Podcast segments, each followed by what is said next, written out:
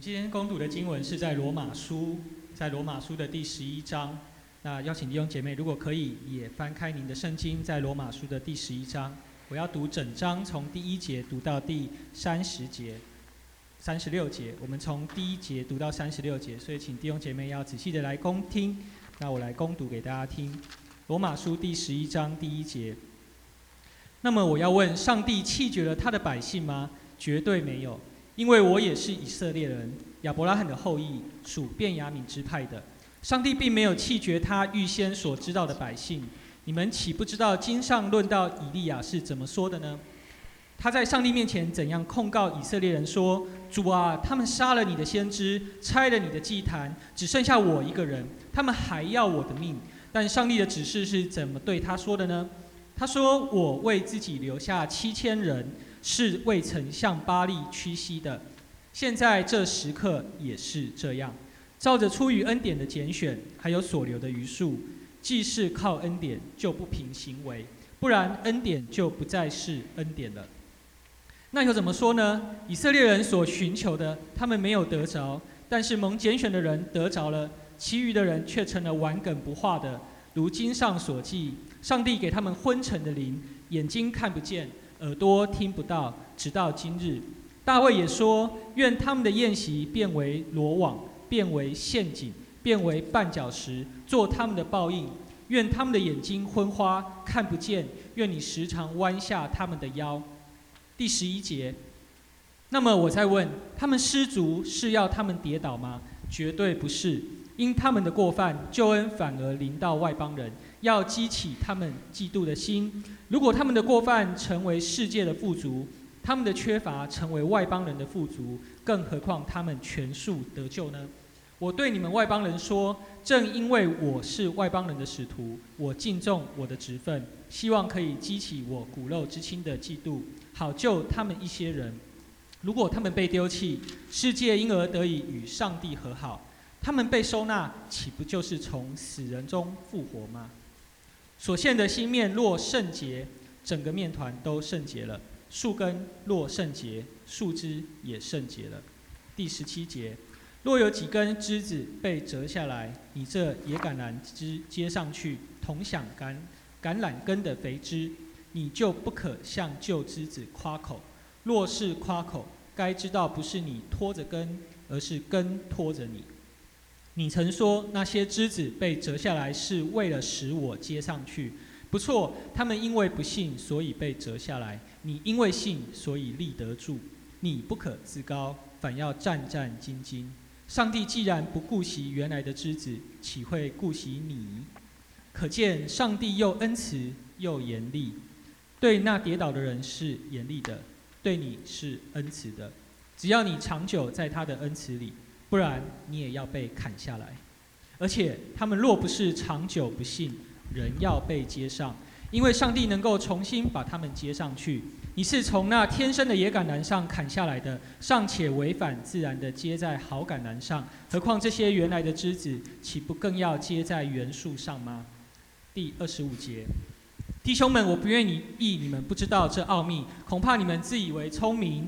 这奥秘就是有一部分以色列人是硬心的，等到外邦人的数目填满了，以色列全家都要得救。如经上所记。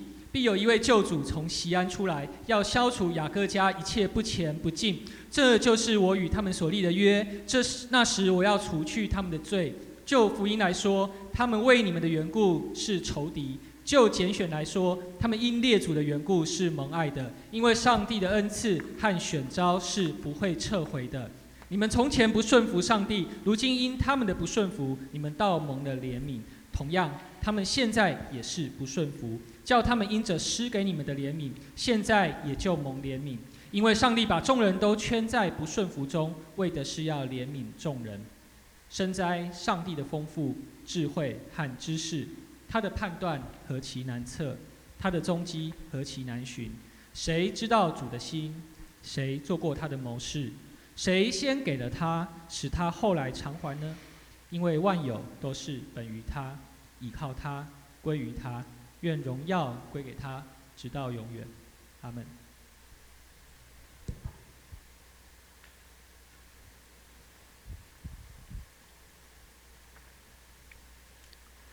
让我们再次低头来做个祷告。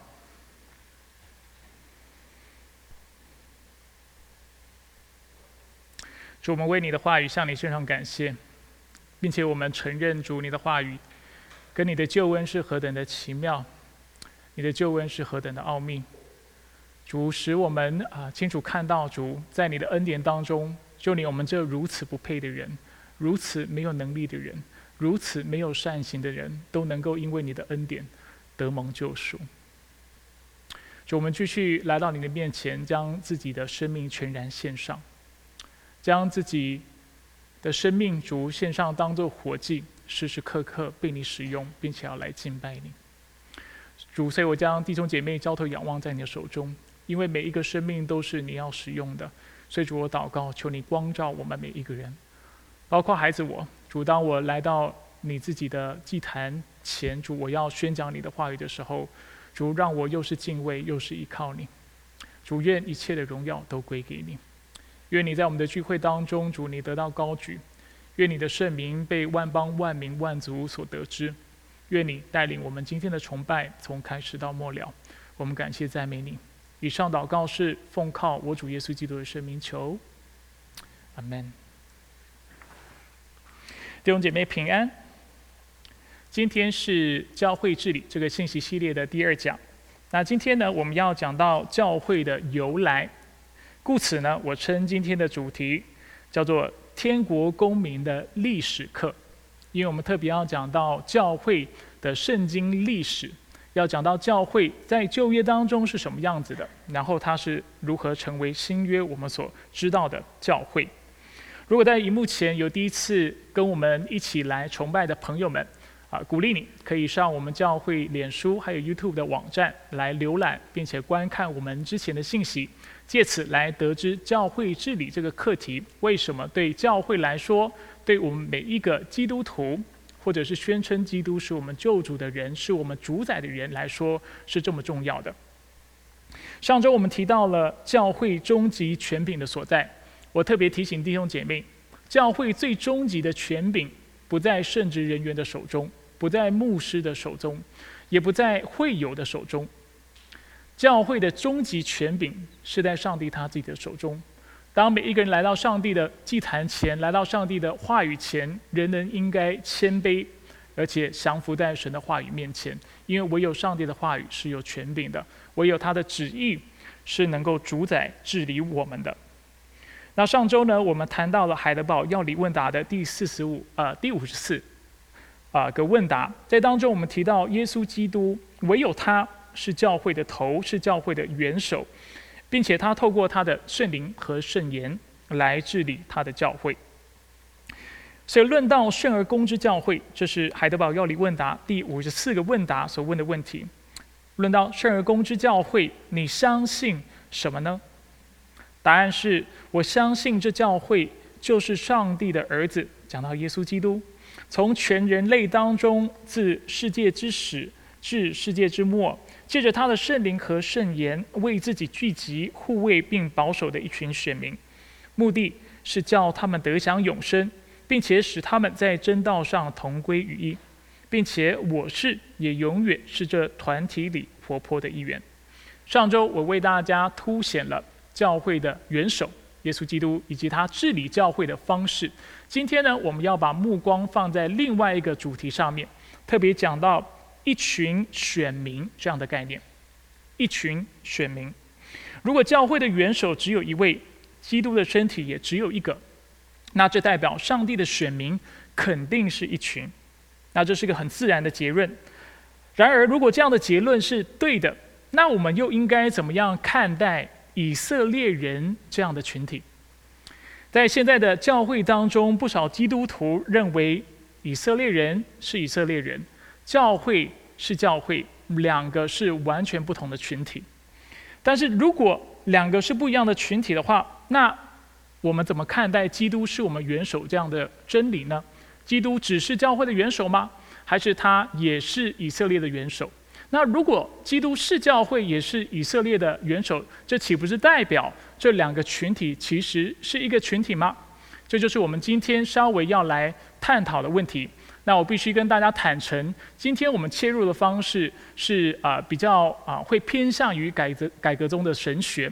如果现在在场弟兄姐妹，你过去是参与不同的教会，或者是你不确定你完全认同改革中教会的教义的话，那也没有关系，你就透过今天我们的信息，你来思想。而且借着圣经的启示，借着圣经自己的教导，你来评估这样的一个认知到底是正确还是错误的。那当然，如果你是我们教会的弟兄姐妹，我鼓励你就透过我今天要分享的这个视角来看待教会，来看待以色列。所以，为了回答刚才我们提到这些的问题，就是问到基督是不是是教会的主，也是以色列的主？这是否代表以色列也是教会的一份子？这样的问题。那要回答这些问题，我们要谈谈教会的由来、教会的历史。那今天的信息呢，有三个部分，会会啊会说到三个一：一个群体、一个计划和一个选招。首先，我们会透过“教会”这个字的原文来看到，从旧约到新约，其实教会是一个群体，尤其是一个信仰的群体。第二，我们会透过罗马书第十一章看到上帝的救赎计划。虽然有不同的阶段，但是计划是一个。最后，我们会谈论到上帝拣选、呼召教会的历史。首先，我们就来看第一个重点：一个信仰群体。讲到教会是一个信仰群体，不论是以色列或者是新约外邦人的教会。许多人认为“教会”这个词是新约圣经才有的概念。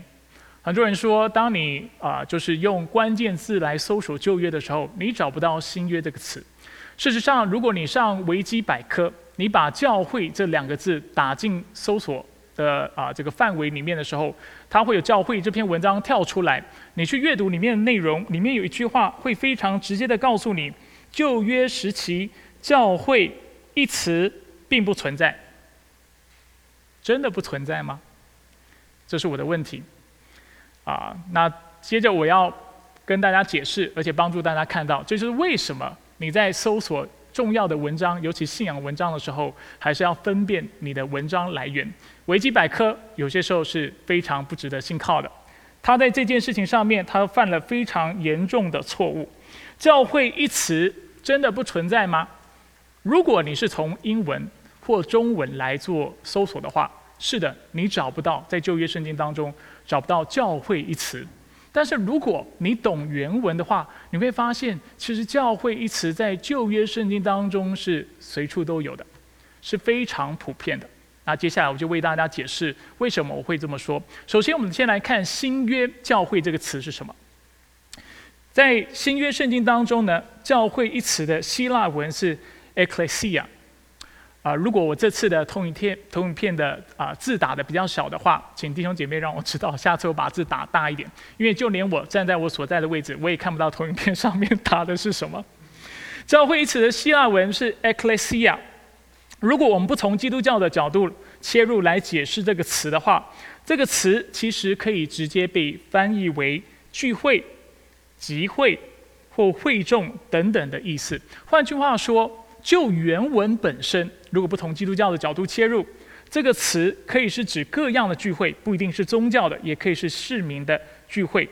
那会众一词呢，指的也不一定是教会聚会当中的会众，它也可以是指市集或者其他聚会当中的会众。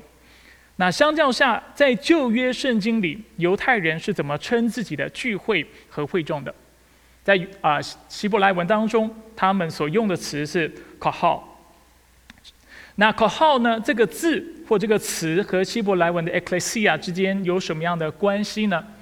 简单来说，我今天是给大家一个啊超级精简版哈。简单来说，这两个词是同义词。事实上，当理解希腊文的犹太人将旧约翻译成希腊文的时候，他们普遍就将我们刚才看到的希伯来文口号这个词翻译为 ecclesia。所以这个词。跟 ecclesia 所代表的意思都是一样的。教会在原文当中可以被翻译为聚会，可以被翻译为会众。换句话说，教会作为聚会和会众这样的概念，在圣经当中从旧约到新约一直以来都是存在的。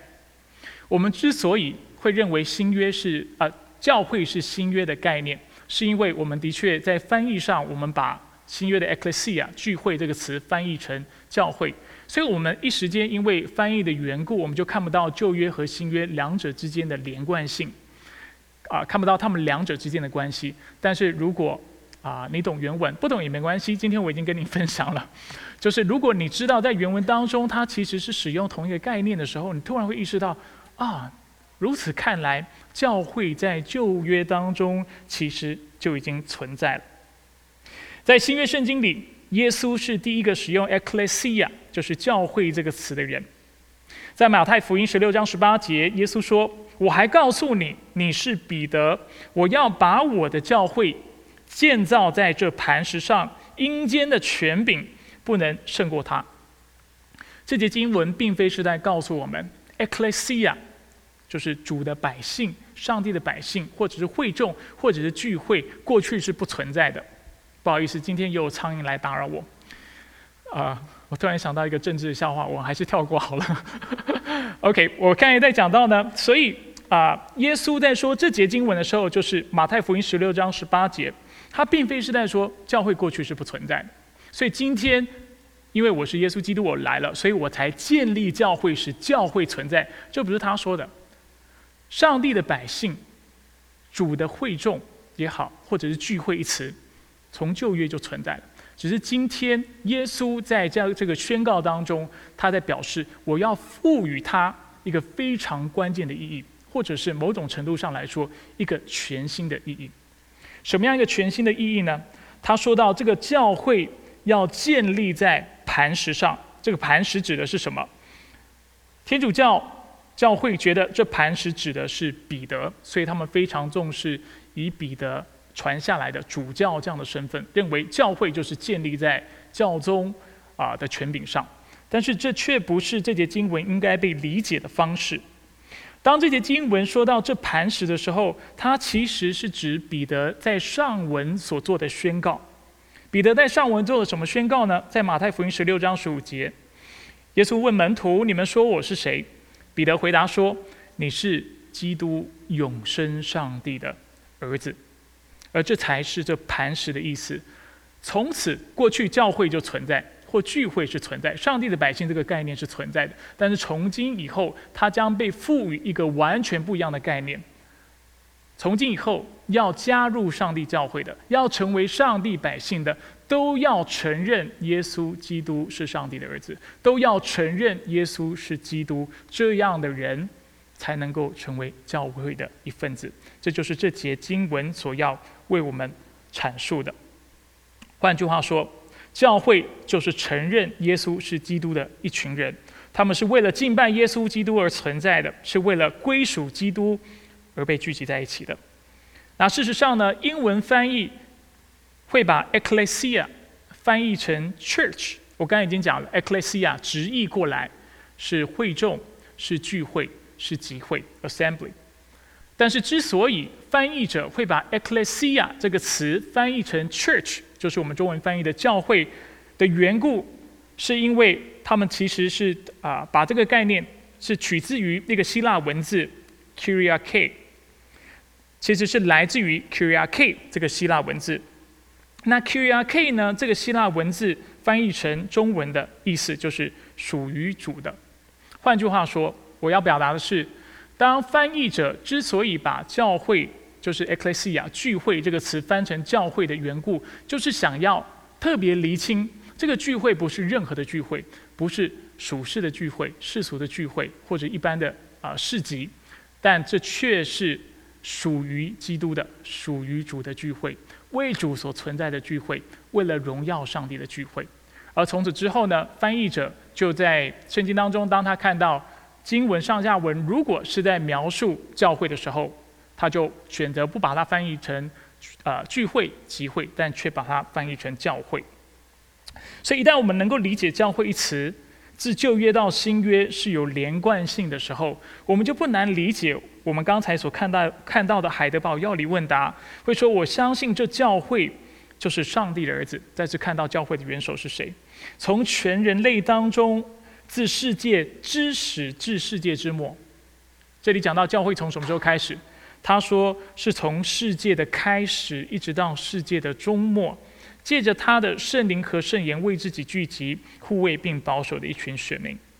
另外一个信仰告白，啊，威斯敏斯特信仰告白也说，教会是由过去、现在与将来在教会的元首基督之下所召集的，而成为一体的选民总数所构成的。这教会就是那充满万有者的配偶身体和丰盛。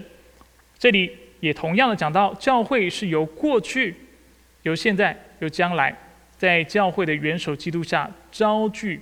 成一体的选民，那这里说到了充满万有者，指的就是耶稣基督。所以这两个韧性，让我们看到一个什么样的真理？让我们看到旧约至新约其实是连贯的，是一致的。当我们要讲到教会这个概念的时候，我们不能只是停留在新约，但是我们必须说这个概念是从旧约就存在的。这就是我们第一个要来看的重点。历代以来，教会作为一个信仰群体。就只有一个。那这样的真理呢，其实也能够在今天我们一开始所攻读的经文《罗马书》第十一章看到。那《罗马书》第十一章除了让我们看到教会是一个信仰群体之外，它也清楚让我们看到上帝的救赎计划也是一个。刚才我已经讲了，虽然有不同的阶段，但是上帝从未改变过他的计划。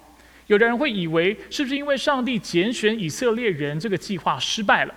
所以没办法，他只好采取他的 B 计划，resort to his plan B，对不对？用他的 B 计划，然后说好吧，那以色列人不接受我的福音，不接受啊我的爱子为他们的救主，那我只好把福音啊就是赐给外邦人，然后使他们能够得救。但是保罗在罗马书十一章特别清楚让我们看到，不是这个样子的。其实这一切都在上帝的计划当中。上帝是借着以色列人的刚硬，使福音能够临到外邦人，好使当外邦人得救的数目都填满之后，上帝的救恩能够再次的临到以色列。让我们接下来就沿着保罗的思路来梳理一下这段经文。所以，如果你有圣经的话，鼓励你打开圣经，因为我们会花很多时间在看这段啊经文的啊经经节哈。啊，当然我们投影片也会打，你也会，你也可以跟着我们投影片来看。那大家要留意，因为我会用比较快的速度去跑过这整章的经文。所以，首先呢，保罗提醒在罗马的教会，虽然上帝因为以色列人的悖逆，使福音临到外邦人，但这却不代表外邦人的教会就因此取代了以色列。我再说一次，的确，以色列人是悖逆的，他们不愿意接受耶稣是基督。但是这却不代表在圣经的教导当中，外邦人的教会就取代了以色列。事实上，我刚才已经说明了，教会这个概念是大于以色列的。教会当中除了有那以色列人之外，也有那因信称义的外邦人，这叫教会。所以，真正得救的以色列其实是在这教会的一部分。但是我们不会说，外邦人的教会取代了以色列这样的一个理解是非常。重要的，所以保罗说：“那么我要问，上帝弃绝了他的百姓吗？”答案绝对没有，因为我也是以色列人亚伯拉罕的后裔，属便雅悯支派的。上帝并没有弃绝他预先所知道的百姓。换句话说，上帝的预定、上帝的拣选并没有落空，只是他的救赎计划。现在你只看到。第二个阶段，你还没有看到最后的阶段，就是外邦人得救人数都已经填满的时候，福音要如何再次连到以色列？所以保罗指出，上帝的拣选从来没有改变过。在新约时期，他特别透过今天的经文，也让我们看到是透过他的恩典，是透过他的拣选。在旧约时期也是，我们看一下十一章第五到第六节。现在这时刻也是这样，照着出于恩典的拣选，还有所留的余数。既是靠恩典，就不凭行为，所以得到救赎的方式一样的，都是凭着上帝自己的拣选，他自己的恩典怜悯，他的慈爱，不是凭人的行为，不然恩典就不再是恩典了。所以以色列人得救也是凭靠上帝的恩典。那既然以色列人能蒙拣选是出于上帝的恩典，这代表当今许多以色列人不信上帝的缘故，其实是出于上帝的旨意。这就是接下来的经文要让我们看到的。十一章第七节，那又怎么说呢？以色列人所寻求的，他们没有得着；但是蒙拣选的人得着了，其余的人却成了顽梗不化的。所以在这里说到三个群体：第一，他说到以色列人整体；然后说到以色列人，他们都是寻求的，但是当中谁得救？是不是所有寻求的都得着？这节经文说不是这个样子的，是那蒙拣选的人得着了。那其余的呢，却成了顽梗不化的。我这里没有特别打出经文，诶，我们投影片其实是用之前的经文哈，那也很好。十一章第八节，如果大家看得到的话，因为从我的位置我是完全看不到上面的经文的。十一章八节怎么描述这些部分没有蒙拣选的人？经文说，上帝给他们昏沉的灵。我再说一次，是谁给？上帝给他们昏沉的灵。眼睛看不见，耳朵听不到，直到今日。所以他们为什么没有信主？因为上帝没有拣选，因为救恩尚未临到他们。这一切都在上帝的计划和旨意当中。那为什么上帝要使部分的以色列人顽梗不化呢？保罗说，这是为了使福音的信息能够连到外邦人当中。十一节。那么我在问他们失足是要他们跌倒吗？是不是我以后就不拯救他们了？要以色列人从此就失落了？他说绝对不是，因他们的过犯，救恩反而连到外邦人，要激起他们的嫉妒之心。而且这个嫉妒之心当然是一个神圣的嫉妒，要他们因为看到救恩临到外邦人的缘故，回转向神，使他们投靠上帝。如果这一切都是出于上帝的计划，那么作为原本是外邦人的基督徒。还有什么依据来夸耀、来自以自以为是的认为自己可以取代以色列呢？所以，犹如前面已经说明的，所有的人得救都是出于上帝的旨意，没有人是自己多了不起，靠着自己的行为，或者是他就是配得上帝拣选而得到拣选的，不是的，是出于上帝的怜悯和恩典。所以，十一章十七到十八节继续说：若有几根枝子被折下来，你这野橄榄。被接上去，同享橄榄根的肥枝，你就不可向旧枝子夸口。在这里，我们看到两种枝子，一种是啊平常的啊人栽培的橄榄树的枝子，另外一种枝子是所谓野橄榄树的枝子。那橄榄树的枝子呢，指的其实就是以色列的百姓；野橄榄树的枝子所指的就是外邦人。那这段经文清楚让我们看到，野橄榄树的枝子本来是无法得着救恩的。但是因为上帝出于自己的怜悯、恩慈的缘故，他把这些野橄榄树的枝子嫁接到橄榄树上面，使救恩临到了外邦人。所以保罗提醒在罗马教会的外邦基督徒，犹如他可以使以色列人的心刚硬，他其实也可以使外邦人的心刚硬。不要忘了，外邦人得救，保罗在提醒罗马的基督徒：你们能够得救，是因为上帝怜悯你们。今天上帝同样可以使你们心刚硬，你不要觉得你自己多了不起，这一切都是出于上帝自己的旨意和恩典。所以他说，罗马书十一章二十到二十三节，不错，他们因为不信，所以被折下来；你因着信，所以立得住。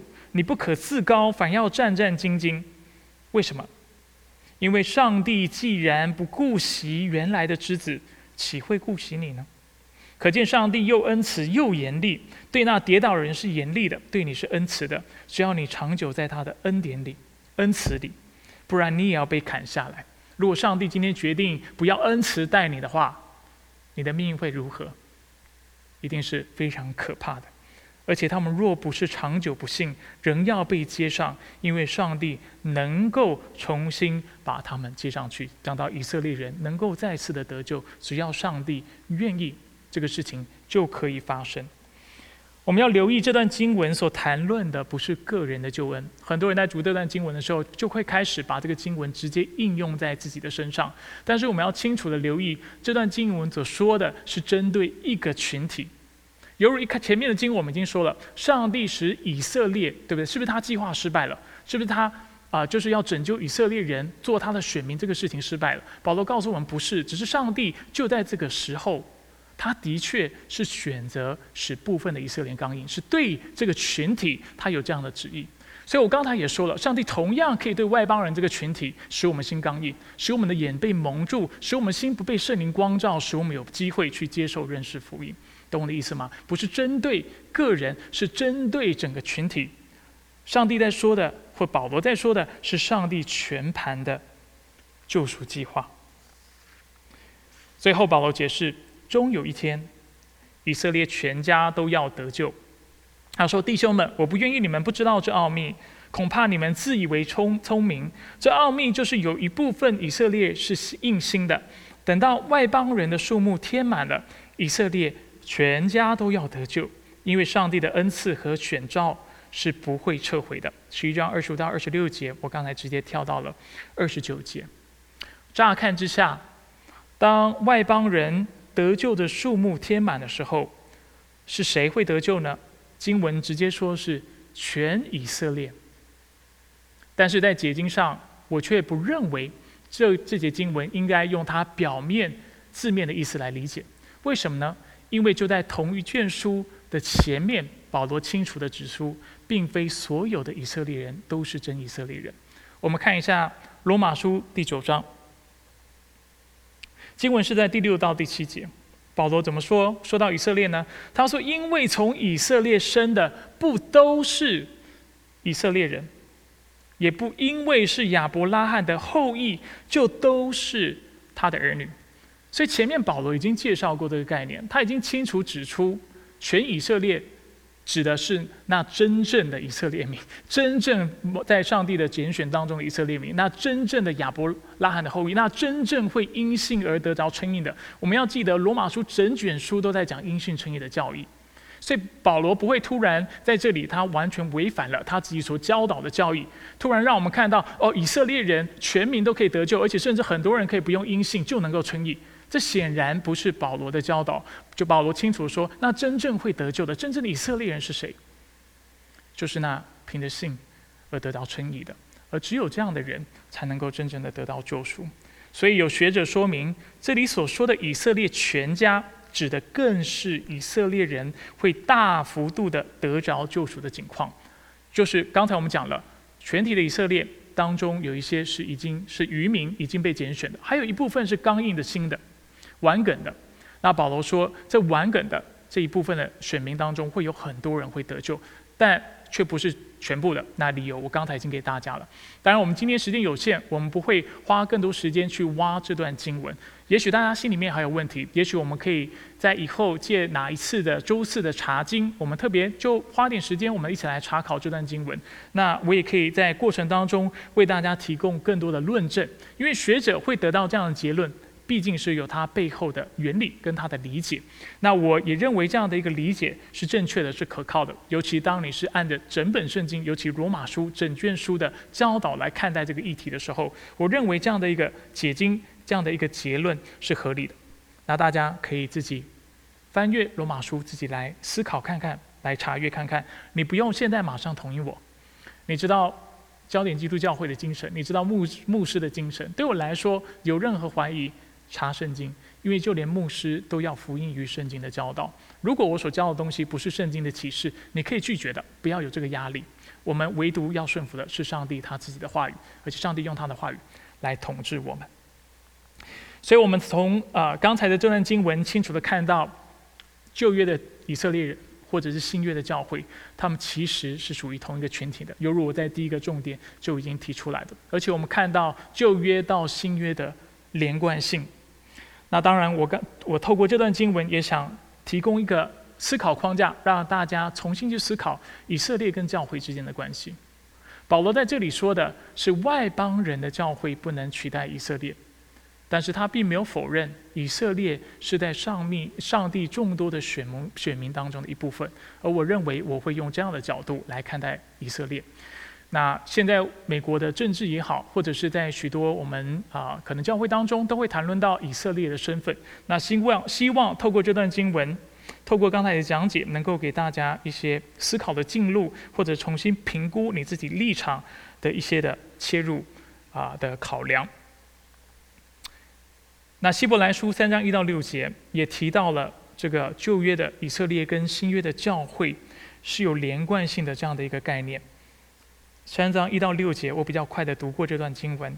同盟天召的圣洁弟兄啊，要思想我们所宣认为使者、为大祭司的耶稣，他比摩西配得更多的荣耀，好像建造房屋的人比房屋更尊荣，因为房屋都必有人建造，但建造万物的是上帝。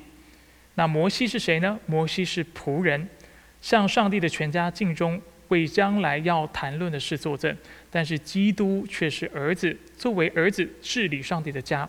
我们若坚持故，啊，坚持因盼望而有的胆量和夸耀，我们就是他的家了。在这个经文当中呢，其实房屋和家是同一个同一个字哈，在原文当中，中文因为把这个字换了，就感感觉概念上没有连接。但是简单来说呢，这段经文就是告诉我们，旧约的房屋跟新约的房屋。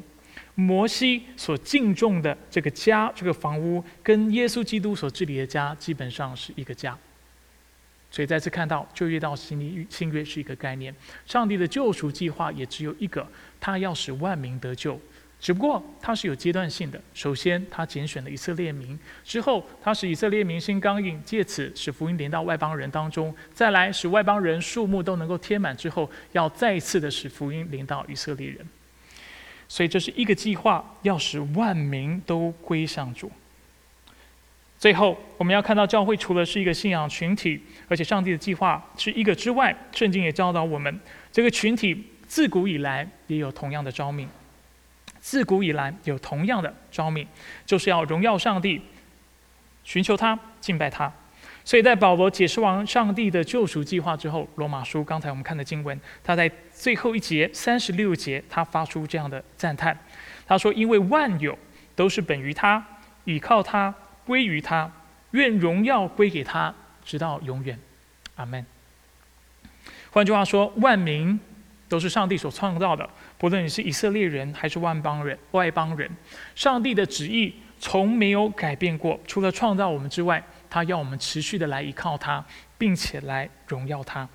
上帝拣选他的教会，除了要是要我们得着永生啊的这样的一个恩赐、这样的祝福之外，也是要我们侍奉他，一生的来敬拜他。就犹如以赛亚书第四十三章第七节所说的，就是凡称我名下的人，是我为自己的荣耀创造的，是我所塑造、所做成的。而这上帝拣选呼召的历史，也就是教会的历史。教会是从什么时候存在的？广泛的说，广义的来说，就是从人类领受了这召命，要来荣耀上帝、呼召、呼求上帝、敬拜上帝开始。那就这个意义上来说呢，改革中的神学弟兄姐妹可以同意，也可以不同意，大家有一点空间。最重要的是，你要回到经文来思考这个议题。就这个意义上呢，我们会说亚当和夏娃某种程度上就是一个教会，因为他们是被创造来要依靠上帝、荣耀上帝、呼求上帝的名，单单的依靠他的话语的。当然，我们知道亚当并没有完全按照上帝的旨意而行，所以他。和夏娃就取了那在分别善恶树树上的果子，并且吃了。那当人堕落后呢？我们看到人持续的向上帝献上祭物。创世纪四章二十六节更是说到，在亚当的第三个儿子赛特生了以挪士以挪士的那时候，人就开始求告耶和华的名。啊，在当中也许大家会有一点混淆，所以教会当中可能你会有一个疑问：是不是有信的人也有不信的人？那答案是肯定的，这是我在下周或者是在之后的信息会提到的。当我们说到教会的时候，历代以来神学家都表示，并非在教会当中的人都是真正蒙召的。同样的，就历史当中、旧约当中也是有这样的这样这样的状况。以色列当中也并非所有的人都是真以色列人，同样的概念。所以上帝继续透过挪亚。闪的后裔为自己保留了一个一群敬拜他的人，一直到上帝拣选亚伯拉罕与他立约，使亚伯拉罕的后裔以色列人能够被分别出来，成为上帝特殊的选民。那在这个时期呢，我们称作为是族长的时期。那在族长的时期呢，有个特色，就是在这样的群体当中，做祭司的往往就是家中的父辈。家中的父亲。如果大家记得约伯书，即为约伯记，约伯记也讲到一个状况，讲到约伯为自己的家人献祭，就是特别讲到在旧约祭司系统建立之前，教会是谁在献祭？是爸爸来献祭。当然，我认为这个原则其实在我们现在的生基督教的生活或基督徒的生活当中仍然是适用的。我认为作为一个父亲，我们的确有这样的责任，要为我们的家人来献祭。那到了摩西时期呢，就是以色列人出埃及之后，以色列百姓不仅继续是组成一个教会，但是他们也成了一个国家。在这个时期，教会是一个以一个非常独特的形态存在的。我现在有点在教课哈，大家就仔细的聆听。我们称这个形式为 Church State，翻译成中文就是所谓的教会国家。在这个时期，以色列作为国家有自身作为国家的机制还有机构，但是同时这个国家也就是教会。为什么会这么说？因为当时的人要得着救恩，然后把上帝当成他们的主的时候，他们要怎么做？他们不止要因信称义，甚至我们看到旧约似乎有一个状态，就是他们要受割礼，加入这个国家，成为这个国家的一份子。而在这种情况下，他们才能够进入教会。那这我也要提醒弟兄姐妹，就是在这样的一个情况当中，教会的选召、教会的召命仍然是没有改变的。以色列除了要做上帝的百姓之外，也要在一切的事上遵守上帝的话语，并且成为上帝荣耀的见证。我们上个礼拜有看过这段经，我们再次来看出埃及记十九章四到六节。上帝说：“我向埃及人所行的事，你们都看见了。我如鹰将你们背在翅膀上，带你们来归我。如今你们若真的听从我的话，遵守我的约，就要在万民中做属我的子民，因为全地都是我的。你们要。”归我做祭司的国度为神圣的国民。这是在摩西的时期，到了新约的时期，这个状况又有了改变。教会不再是一个教会国家 （church state），但却是一个与地上之国分别出来的属灵群体。一方面，这跟以色列这个国家瓦解有关系；但是另外一方面，这也是上帝透过他自己的启示逐渐成名，让我们清楚看见的真理。福音不仅打破了教会中的民族界限，教会也显出了这个教会普世性的特征。新约圣经教导我们，福音拆毁了犹太人和外邦人中间隔断的墙。过去是啊国教会国家，过去是你要得到救恩要成为犹太人，但是现在福音拆毁了这种间隔的墙，外邦人要成为上帝的子民，也不再需要透过割礼来成为犹太人的一份子。但只需要凭着信，就能成为亚伯拉罕的子孙。犹加拉太书第三章第七到第九节所说。所以你们知道，有信心的人才是亚伯拉罕的子孙。清楚的成民因信称义这样的教义，圣经既然预先看见上帝要使外邦人因信称义，预先传福音给亚伯拉罕，说万国都必因你得福。可见那有信心的人和有信心的亚伯拉罕一同得福。让我们看到。那能够得着救恩的，不是要受透过割礼来成为犹太人，但却是凭着信，来成为亚伯拉罕的后裔。格林多前书十二章十二到十三节也讲到，就如身体是一个有许多的肢体，身体的肢体虽多，人是一个身体。基督也是这样。我们无论是犹太人，是希腊人，是为奴的，是自主的，都从一位圣灵受洗，成了一个身体，并且。共享这位圣灵，让我们再次看到福音打破了犹太人和外邦人中间的墙，这个隔阂，使我们在基督里都成为了一个教会。那当然，这个教会选召啊的呃德蒙选召的使命仍然没有改变。他们除了是要归属基督之外，就犹如我们上周也刚才也提到的，这个群体要继续来依靠他，继续要来荣耀上帝。那这个群体具体来说怎么荣耀上帝呢？当然，过去我们在许多的信息就已经提过。一方面，当然就是透过啊认识他的话语啊，依靠他的话语，应用他的话语之外呢，我们在新约当中也看到，我们需要使福音传到地极啊。当然，我们我上周也有提到，是要不止把福音传给人，并且要使人做主的门徒。而这就是在新约当中，我们要落实就是上帝的旨意，并且荣耀他的一个非常切实的方式。所以这就是现在教会的使命。上帝的掌权不是在一个国度，不是以色列的国。我们看到在新约的启示当中，让我们看到教会更是一个属灵的群体。这方面的内容，我下周会更多的为大家来说明。因为上帝要掌权的，不是靠这地上的势力，他的掌、他的治理和掌权是确实要在我们的心里，透过使我们每一个人归正、回转向他，使更多的人能够愿意来荣耀上帝，按着他的旨意来在这个世上做光做盐，来见证他。而在这样的一个情况之下，这个世界才能够被翻转，才能够被更新。我们上周四在我们的啊，不是上周四，就在几天前，我们在我们的查经小组当中特别讲，就就是查到了啊《使徒行传》的经文。那大家都记得，在《使徒行传》一章第六节，当门徒们看到复活将要升天的耶稣时，他们就说：“主啊，你要在这时候复兴以色列国吗？”换句话说，他们的概念还停在什么时期？我刚才讲的摩西的时期，他们还认为教会跟国家是同样的概念，人要信主就是要归入以色列国，以色列国要复兴，上帝的国才会临到。但是耶稣说不是，你想要看到上帝的治理、上帝的掌权吗？我告诉你怎么做。他说父凭着自己的权柄，我好像忘了打这段经文哈。好，大家仔细听，父凭着自己的权柄所定的时期和日期，不是你们可以知道的。但圣灵降临在你们身上，你们就必得着能力，并要在耶路撒冷、犹太全地和撒拉撒玛利亚，直到地极，做我的见证。亲爱的弟兄姐妹，你想要看到世界的复兴、国家的复兴、社会的复兴吗？你希望看到上帝的旨意更多的被落实在我们所在的地方吗？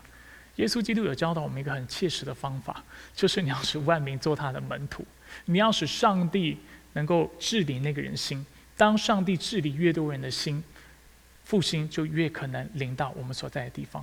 不是靠的势力，不是靠的人的权柄、人的手段，不是靠的政治，但却是单单靠的福音的大能。而这就是今天的信息其中一个我们看到的重点。那我知道今天其实，在啊这个信息当中有很多的部分其实是概念性的，但是我认为这样的理解对大家来说是重要的。首先再次复习。教会是一个什么样的概念？教会是从旧约就存在的概念，一直到新约当中。我想让大家看到这样的一个连贯性，所以大家不会有一个概念，觉得哦，教会是新约才会说到的事情，是现在的啊，就是现在才存在的一个群体。当你有这样的想法的时候，你就很可能落入啊，在罗马教会的基督徒的想法一样，以为教会某种程度上就取代了以色列。但是没有的，犹如我今天已经解释了，教会这样的一个概念，作为上帝的百姓，从旧约就存在了，它是一直这个概念是一直延续到新约。当然，我们看到到了新约，它被赋予一个很独特的概念，就是所有要归属上帝的，他需要宣称耶稣是基督，他需要承认耶稣基督的主权，而这样的人才是这样的群体，才是真正的教会。除此之外。啊，我知道大家对以色列跟教会之间的关系这样的议题也是很好奇的，所以我也想借着今天的这样的教导和分享，帮助大家看到教会和以色列之间的关系。以色列和教会有什么关系呢？简单来说，以色列就是那真正蒙拣选的以色列民，是教会的一部分，而上帝并非是因为拣选以色列的计划失败了。好像以色列不再是他的选民，所以他才转向外邦人。不是的，从打从一开始，这就是他救赎的计划，只是按照阶段性的不同，他啊用不同的方式使福音连到以色列人，并且连到外邦人，并且希望因为以色列人的刚硬，然后外邦人的人数能够填满的时候，使福音再次连到以色列。那最后要提醒大家，这个教会的历史呢，其实也是。啊，荣耀上帝选召的历史，清清楚楚的让我们看到，历代以来教会存在都有一个使命，就是要荣耀上帝。接下来就让我们花点时间，让我们继续来默想今天的内容。